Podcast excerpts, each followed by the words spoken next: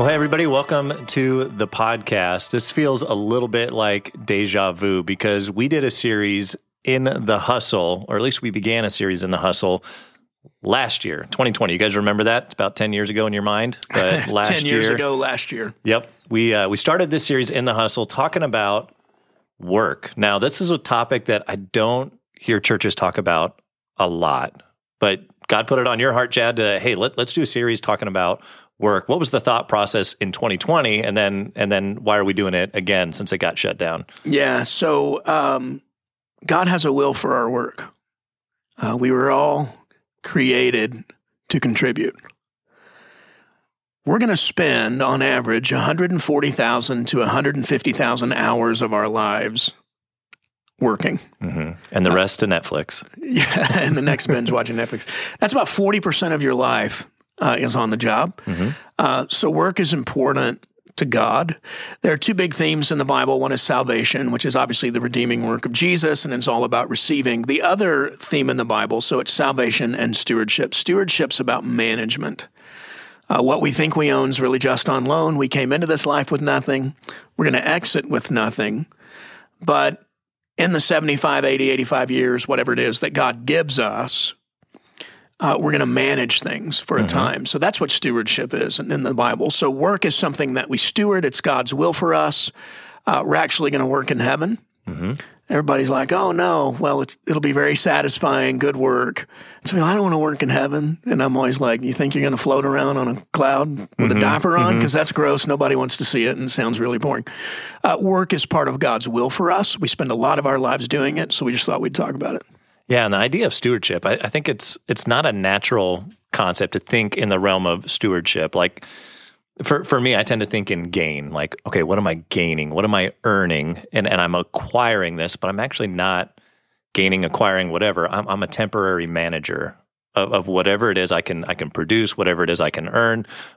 But Bible teaches naked we came into the world, and that's how we're leaving. Naked we go out of the world. We don't take any of it with us. It's temporary. Yeah, we can will it to our kids, or we can leave it to somewhere, we can invest it in other things, but it's not going with us. And so there is a stewardship concept of Scripture of everything we're doing, we're just managing. It's all on loan, and how we manage it matters.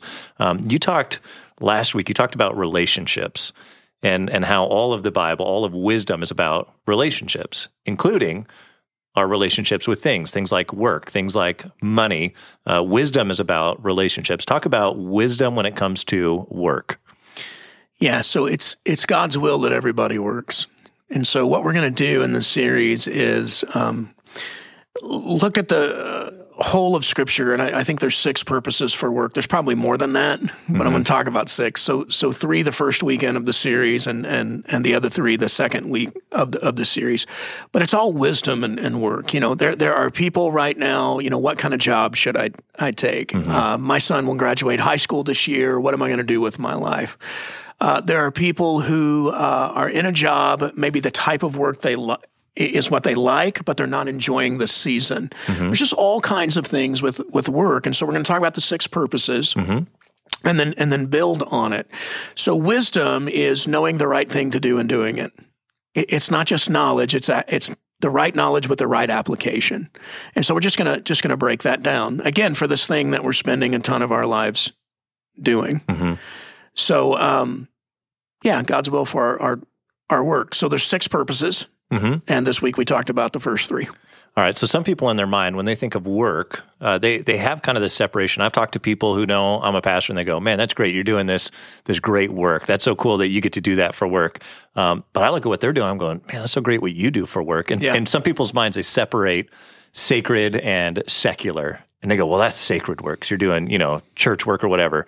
The Bible doesn't create that division. In fact, God, out of the gate, he says, no, I want you to work. And the work he gives to Adam, it's not build a church and, you know, have a missions organization. It's tend the garden. It's tend the garden. It's work with your hands. It's bring order out of chaos in this gift of this garden that I'm giving you and produce. Yeah, so that's a good point. So Genesis 2:15 is what you're referring to, and it says that God put Adam in the garden It literally says in the NIV anyway, New International Version, to work it and to care for it. So work existed before sin entered into the world and before the world was broken. And as I said a moment ago, work will be in heaven. You mentioned last year. So last year we started the series. I did exactly what I'm doing now. I said, hey, I'm going to preach this sermon, but there's two parts. So part one this week, part two next week. So I did part one. And the world's longest cliffhanger has been an entire year of waiting for part two. And then the world pushed pause on the tape deck, for all of you who know what a tape deck is. I was actually in, I went out of town on spring break with my family. We went snow skiing, and that's when I made the video and the SUV we rented, and told the church, well, everything's shutting down. I don't understand the virus. At that point, we didn't know what it really was or how it was going to affect us. And so, I came back and, maybe we should just talk about peace and perspective. And so we kind of bailed on the series. So this is a redo. Really felt like God wanted us to do it. So, that's why we're doing it now.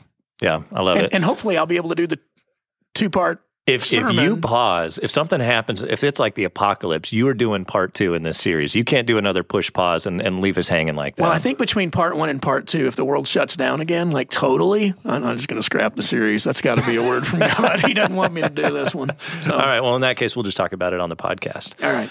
But for those that look at their jobs, maybe they're working a job and they're going, I don't understand how this contributes. I don't understand how this job or the role that I'm in, how do you view work if you're in that job? You're like, that's not really a spiritual job, or I'm doing accounting. I love my dad. He's an accountant. Yeah. How do you view your work through the lens of the Bible and understand, no, this is a calling wherever you are, whatever you're doing, there's a calling for you in that work. Yeah. Well, this week we talked about the first three purposes and then next week we'll talk about the other. So the first three purposes are we work to meet our needs and the needs of our family. That's the most simple and mundane. But so hang on. So working to make an income is an okay thing. It's God's will for us. Okay. Yeah. So the Bible teaches there are there's three kinds of people. There's the people who are willing to work, they provide for themselves and their family. That's good for them, their family, and society at large. Mm-hmm.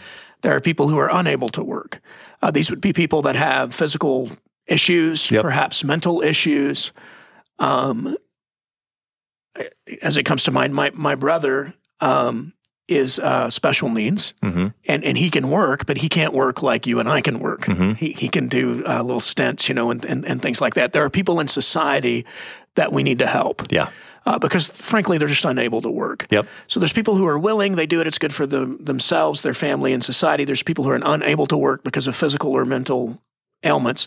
There are some people who are unwilling to work. Mm-hmm. And so if people are unable to work, we help them. If they're unwilling to work, we motivate them. Okay. The Bible literally says for people who are unwilling to work, if you don't work, you don't eat. Mm-hmm. I didn't say this in the sermon, but I read an article about the Pilgrims. So Mayflower, Plymouth Rock, the whole deal. And they had a rule in their society as they began to start this new life here in the new land, And the rule was, if you didn't help with the harvest, with the farming, with the work, you weren't allowed to eat. And the name of the article was "No Loaves for Loafers," which I thought was really funny. But that's actually a biblical principle. Yeah. So if you are unwilling to work, the Bible would teach that you're in sin. Yep. And actually, it's not good for your soul, and it's not good for your family, and it's not good for society. Yeah, it's fascinating. So in modern times, we have a thing called retirement. Yeah. Which didn't exist in previous societies, and you don't see it in the Bible because that's just not how society operated. Well, now we have the freedom of, hey, I have a 401k or I have a, whatever, and now I can retire. And I can't tell you how many times I talk to people that are miserable in retirement. Now, some people are like, oh, it's great, I love it. Other people are like, I feel like I was made to do more than this, than just, play games and hang out, and it's all great for like the first month, and then by month two they get restless and they end up taking up a new hobby or starting a new job or helping people in different ways. Yeah, so I'm going to talk about retirement next week, but here's kind of the bottom line.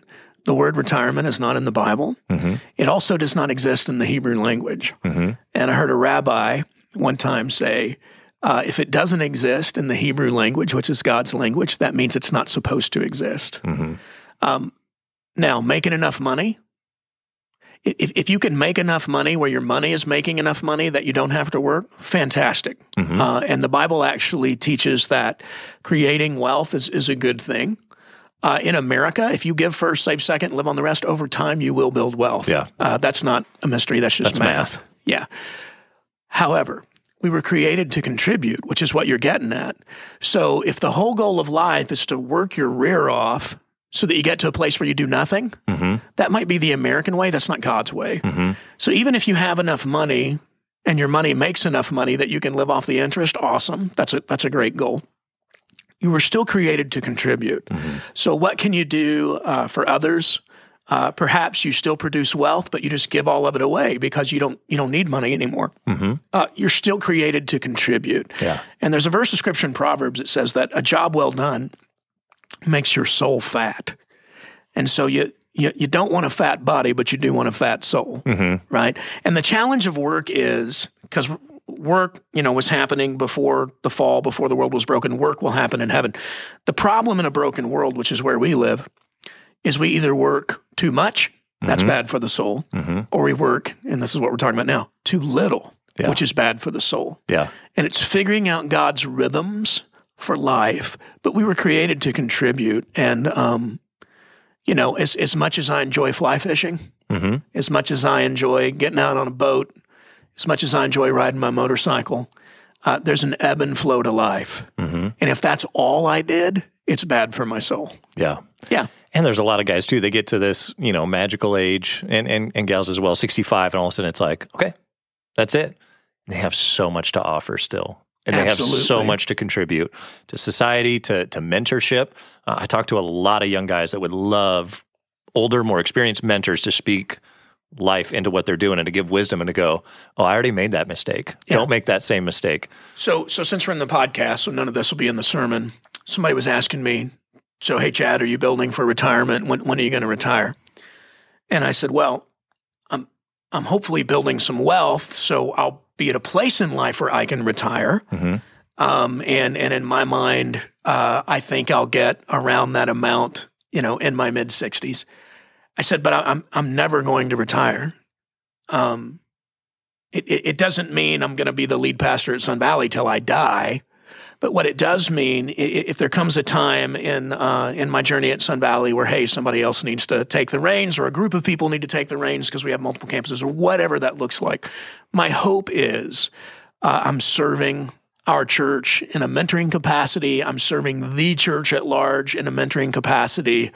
I plan on serving God, in a somewhat full-time basis until I stop breathing. I just believe that's God's will for us. And it could be, the Lord really blesses and I don't have to make money anymore, but you still want to work. We're created to contribute. It's just God's plan for us. Mm-hmm. And to your point, man, I have older people in my life who are helping Sun Valley right now. Yeah. This last series we did on Daniel, I got that idea from a mentor I have in Southern California who's 68. Yeah. And I learned some of those principles from him and then took that and we created our own series. So important. You were created to contribute and your soul needs that. Yeah.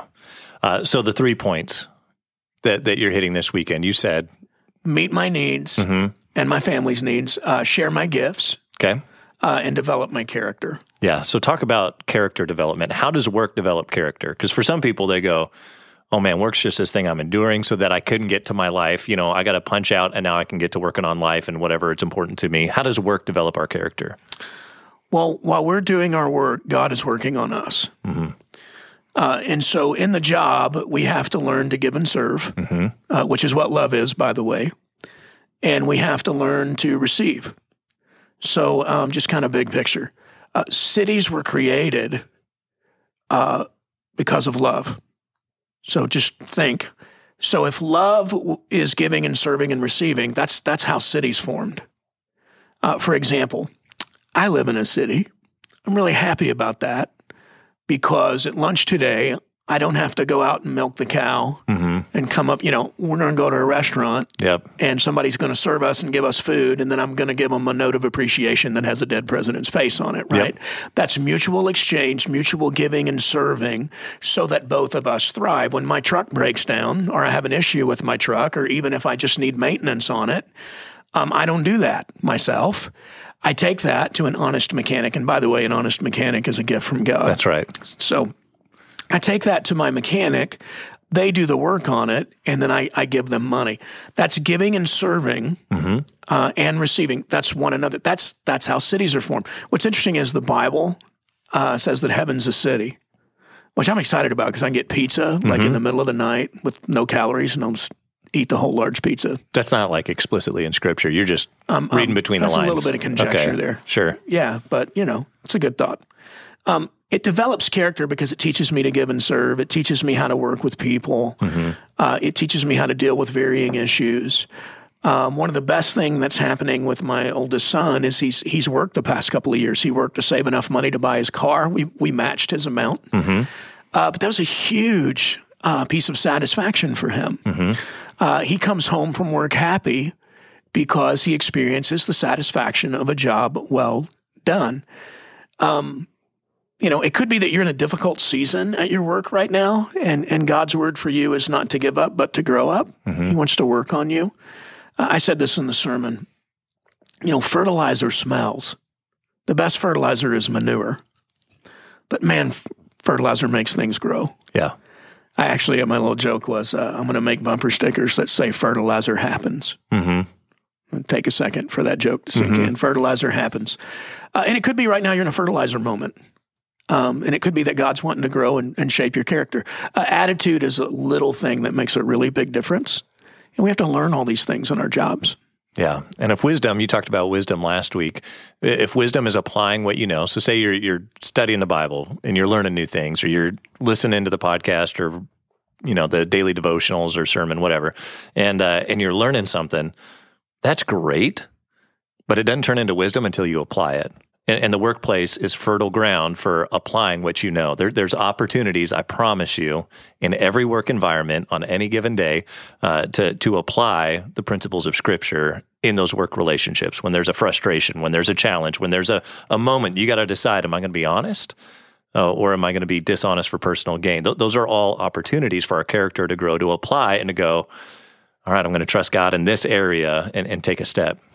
If you're walking through the library or Barnes & Noble or someplace where there's a lot of books, and you look on the shelf and the title of the book is The Person God Uses, you're going to think, because this is how we think, oh, that's book probably about a pastor or a missionary or a preacher. And yet, when you begin reading the Bible, one of the first people that God uses is a man named Joseph, who is not a pastor or a preacher or a missionary. He's a civil magistrate. And you see God refining his character. We actually read about it in the Psalms. You see God refining his character all through the work that he does in his life. He's a slave at one point in his life. He works in a prison at one point in his life, and then he winds up becoming the prime minister. So it's quite a journey. If you want to read his story, that's the last third of the book of Genesis. But the person God uses was a civil magistrate. You fast forward in the Old Testament, Esther. Esther is not a pastor or a preacher or a missionary. She's a beauty pageant winner, right, who marries the king. And God uses her to save the nation. The person God uses is the person that is willing to allow God to use them. Yeah. Bloom where you're planted. Let God use you wherever you are. And let him work on your character and do his work in and through your life and your work. Yeah. Going to Bible college, the irony, in Bible college, studying the Bible, I learned that all these people God used throughout the Bible didn't go to Bible college. And that was one of those aha moments of, yeah, it's anybody and everybody that's willing to be used by God, God will use them. Absolutely. Yeah. We're all invited to be a part of that in our workplaces, wherever that may be. Yeah. That's good. Yeah. Well, grateful for your time. Thanks for talking this through. We're going to do part 2 next week as we continue talking about in the hustle and the purpose of work. Yeah, it's God's will to work. He wants us to be satisfied in it. And I think there's a lot to learn here. So go on the journey with us and the hustle.